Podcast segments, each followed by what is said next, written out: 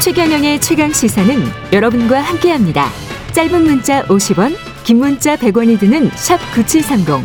어플 콩과 유튜브는 무료로 참여하실 수 있습니다.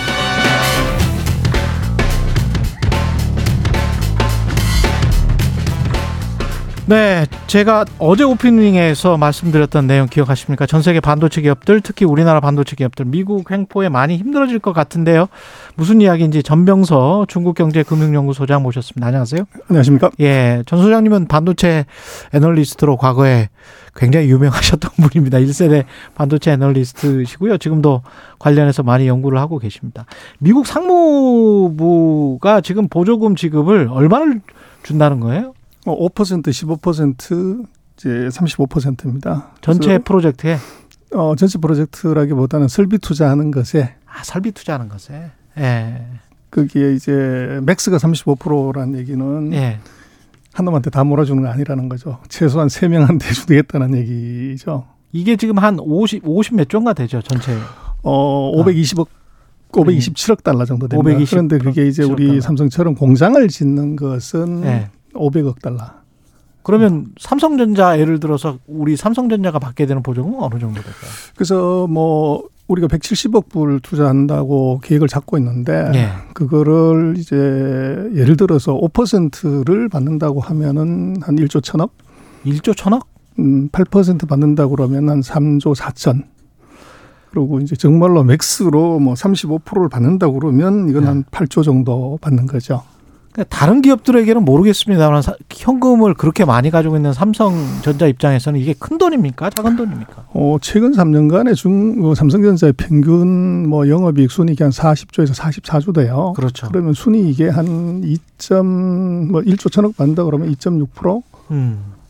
뭐 이제 15% 정도를 받는다고 하면 뭐 대략 한 8% 정도. 8%. 근데 그건 이제 일회성이죠. 그렇죠. 근데 이게 이제 뭐 한꺼번에 다 받는 게 아니라 이 아까 우리가 뭐 1조 3조를 얘기를 하지만 이게 실링도 있지만 1년에 이제 직접 투자 같은 경우는 50억 불씩 그 주는 거예요. 그래서 예를 들면 우리 삼성이 투자를 좀 적게 했을 때 인텔이나 마이크론이 더 투자해 버리면 얘들이 가져가는 거죠. 아, 그렇게 되는 거군요. 그래서 실링이 있기 때문에 그 안에서 갈라먹기라는 얘기. 그 안에서 갈라먹기를 하는 그렇습니다.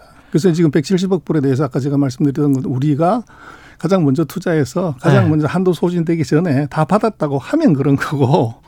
거네. 그 얼마 안 될 수가 있군요. 그러면. 그래서 삼성전자의 뭐 순이익의 한3% 정도라고 봐야 되겠죠. 예. 제가 어제 오프닝에서 이렇게 정리를 했거든요. 미국 들어와서 공장 짓고 연방정부 보조금 타가려면 일단 어 배당금 막 주면 안 되고 자사주 매입 막 하면 안 되고 초과 이익은 미국 정부와 공유하는 거고 공장 지을 때는 미국산 철근 다 쓰고 우리 노조 가입된 노동자들 고용해야 되고 어린이집 짓고 여성 노동자들이 일할 수 있는 환경을 만들어 주는 거는 기본이다. 이게 지금 줄줄줄줄 외신에 나와 있는 걸 제가 소개를 해드렸는데 어, 미국 공무원들 아주 일 잘하는 것 같아요.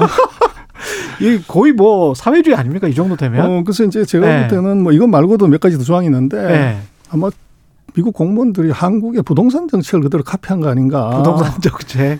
예. 뭐 초과이익 환수해라. 네. 뭐 예를 들면 이제 뭐 이 기부 찬압해서 그러네. 공유해라. 그러네요. 그래서 이게 부동산 정책 이꼴 예.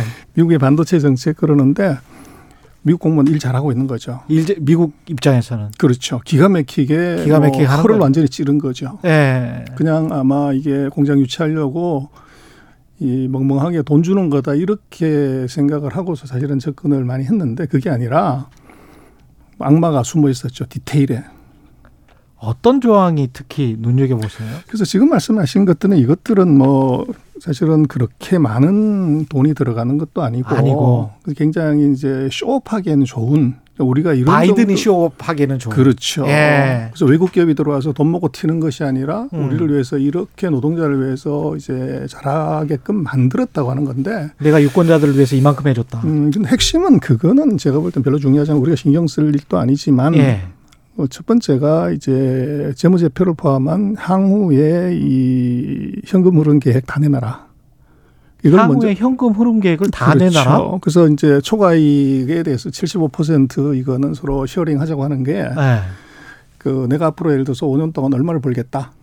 이거를 내놓고 그것보다도 이익이 더 나는 것에 대해서는 이제 미국 정부하고 공유를 해야 된다. 그렇게 되면은 이제 음. 높게 예측하면은 이제 이게 뭐 좋긴 하지만 음. 낮 세금 적게 내려고 낮게 예측했다가는 이익 많이 나는 것에 대해서는 정부하고 갈라먹어야 되는 문제가 생기고 그렇게 되겠네요. 그래서 이제 기업들이 그렇게 했을 때 도대체 어떤 수치로 예측을 해야 되냐. 전망치를 예측해서 내놔야 그렇죠. 되는 거군요. 그래서 그 데이터를 다 만들려고 하면은 많은 근거 데이터가 나와야 되고 그 근거 데이터를 만드는 과정에서 기업의 여러 가지 노하우나 이제 비밀들이 그대로 이제 흘러나갈 수가 있죠. 전 세계 반도체 시장의 앞으로의 매출이랄지 이런 것들 각 분야별로 어떻게 예상하는지도 거기 삼성전자의 어? 전략기획 보고서까지 다 내놔야 되는 상황이네. 이제 그걸 어떻게 예측했냐고 물어보면 네. 거기에다 근거 자료를 내려고 그러면 그렇게 해야 되겠죠. 그리고 이제 더 중요한 것은 이제 이 반도체 설비에 대해서 국가 안보 차원에서 음. 이제 미국의 안보 기관들이 보자고 하면 보여줘야 된다. 이제 그런 조항이 들어가 있죠. 그래서 이제 미국은 뭐 그렇습니다만은 중국은 지금 반도체를 심장이다 이렇게 표현했어요. 예. 시진핑이. 근데 바이든 대통령은 안보라고 표현을 했어요. 음. 그러다 보니까 사람의 심장 이거 가장 중요하기 때문에 가장 중시해야 된다는 거고 미국은 안 보라 그러면 이것은 어떤 조건보다도 최우선 조건이기 때문에 이 공장의 오퍼레이션이나 공장에 관한 여러 가지 이제 뭐 노하우 뭐 이런 것들이 이것이 미국의 안보라고 걸게 되면 이건 다 보여줘야 되는 거죠. 미국의 진짜 속마음은 뭐고 이게 우리 기업에게 어떤 영향을 미칠 거라고 생각하십니까? 뭐 인텔 inside란 말이 있지만 예. 이게 이제 칩 inside 그래서 지금 다르게 생각을 하면 미국이 얼마나 급하면 이런 무리수까지를 이제 최근 왕막에 말씀하셨지만 음. 이거는 뭐 이게 자유민주주의 기업을 어떻게 보면 키우는 그런 게 아니라 거의 이제 사회주의 비슷한 정도의 그렇죠. 강력한 얘기를 했다는 거는 예. 그만큼 미국이 급해졌다는 거죠. 그래서 전 세계 반도체를 그냥 판매 기준으로 보면 뭐 한 50%를 미국이 쥐고 있는 것처럼 보이지만 네. 생산 기준으로 보면 12%밖에 되질 않아요. 음. 그리고 이 추세로 그냥 간다 그러면 한 2030년 되면 중국이 한 20, 30%로 올라가고 미국은 10%대나 그 이하로 떨어질 것 같은 이제 위기감이 존재하는 거죠. 네. 그런데 문제는 반도체라는 게 상교대를 해야 되기 때문에 인당 소득 2만 달러 이상 넘어가는 나라에서 삼교대가 살아남는 경우가 거의 없어요. 음. 그래서 이제 미국 같은 경우는 6만 8천 달러, 7만 달러 넘어가는 데서 이걸 다 revitalization 시키려면 네.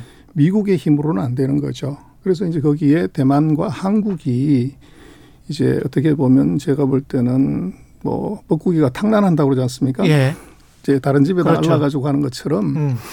그래서 미국은 자기 힘으로 지금 안 되는 반도체 생산을 양자를 들여서 음. 이걸 갖고서 이제 내재화하겠다는 거죠. 우리한테는 좋습니까? 아니면 나쁩니까? 양날의 검입니다. 양날의 검입니까? 그래서 미국과의 외교나 이런 측면에서는 굉장히 좋은 관계지만 이것이 미국이 정말로 절절히 원하는 것을 우리가 제공하기 때문에 좋은 칼이긴 한데 예. 문제는 이게 공장은 보조금 많이 주는데 짓는 것이 아니라 공장은 이건 소비자가 있는 시장 그렇죠. 가까운 데 짓는 게 답이죠. 그런데 그렇죠. 전 세계 반도체를 보면 63%가 아시아가 소비를 해요. 음. 그 중에서 31%가 이제 중국이 소비를 하고 있고. 예.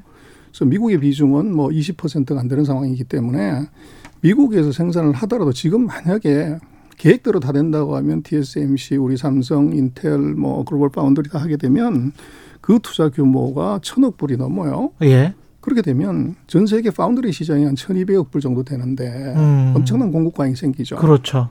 그리고 이제 다른 이제 메모리까지 포함한다고 하면 결국은 미국에서 만들어서 다시 아시아로 가져와야 되는 팔려고 하면 근데 아시아로 가져오는 거는 또 막을 거 아니에요. 중국에다가는 못 팔게 하는 거 아닙니까? 이제 이런 조치가 정말로 그대로 간다고 하면 전 세계 반도체 시장은 정말 계획대로 모든 반도체사가 다 투자하고 미국이 확실하게 중국을 완전히 봉쇄한다고 하면 전 세계 반도체 시장은 장기간 overcapacity 공급 과잉에 빠질 수밖에 없죠 구조적으로. 그러면 메모리 칩 가격은 계속 내려갈 수밖에 없는 거네요. 어 내려갈 수도 있는데 근데 메모리는 네. 약간 다르게 봐야 되는 것이 음.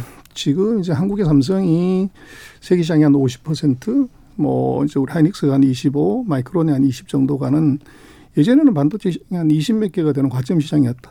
지금은 세 놈의 그 완전 경쟁 시장이 과점 시장이에요. 예. 그래서 뭐 조금 묘하긴 하지만 이 세 개 회사가 합의를 보면 아. 생산 캐파를 각각 한 20%씩 줄여버린다. 예. 그러면 60% 떨어진 반도체 가격이 몇 배가 바로 틀 수가 있어요. 예. 그래서 생산량 두 배 늘려가지고 매출액 두 배 올리는 것보다도 생산 캐파를 20% 줄여가지고 단가를 두 배 올려버리면 음. 이게 수입은 똑같죠. 그래서 그럴 수 있는 가능성이 지금 메모리는 음.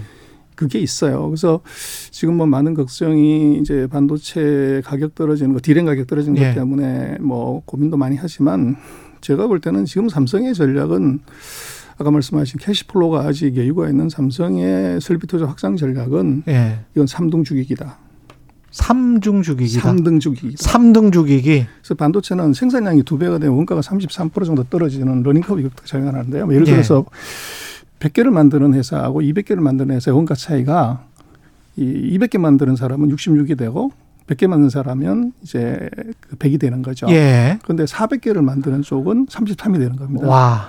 툭툭 떨어지는 거. 그래서 이제 예. 가격이 예를 들어서 그 캐파가 두 배가 되는 놈은 예. 가격이 30% 정도 떨어지더라도 음. BEP인데 그걸 캐파를 못 맞추는 쪽은 30, 30 계속 손실을 보는 거죠. 선입분기점 이하로 계속 그렇습니다. 내려가서. 그래서 만약에 지금 같은 추세가 그대로 지속이 된다고 하면 삼성은 BEP를 유지하지만 3등하는 마이크로는 계속적인 적자가 나게 되면 설비 투자를 할 수가 없죠. 그러니까 삼성의 전략은 그건데 미국의 생각은 다를 거 아닙니까? 근데 이제 미국은 문제는 마이크론 이외에 그 삼성을 이길 만한 매물에서는 예. 대항마가 없다는 거죠. 아 그런 대항만은 없다. 그래서 지금 디램 가격에 반전을 시키려면 제가 볼 때는 삼성과 하이닉스가 생산량을 20%만 축소하면 예. 가동 줄이면 바로 반도체 가격은 반등합니다. 그래서 반도체 가격 지금 메모리 가격 이니셔티브는 음.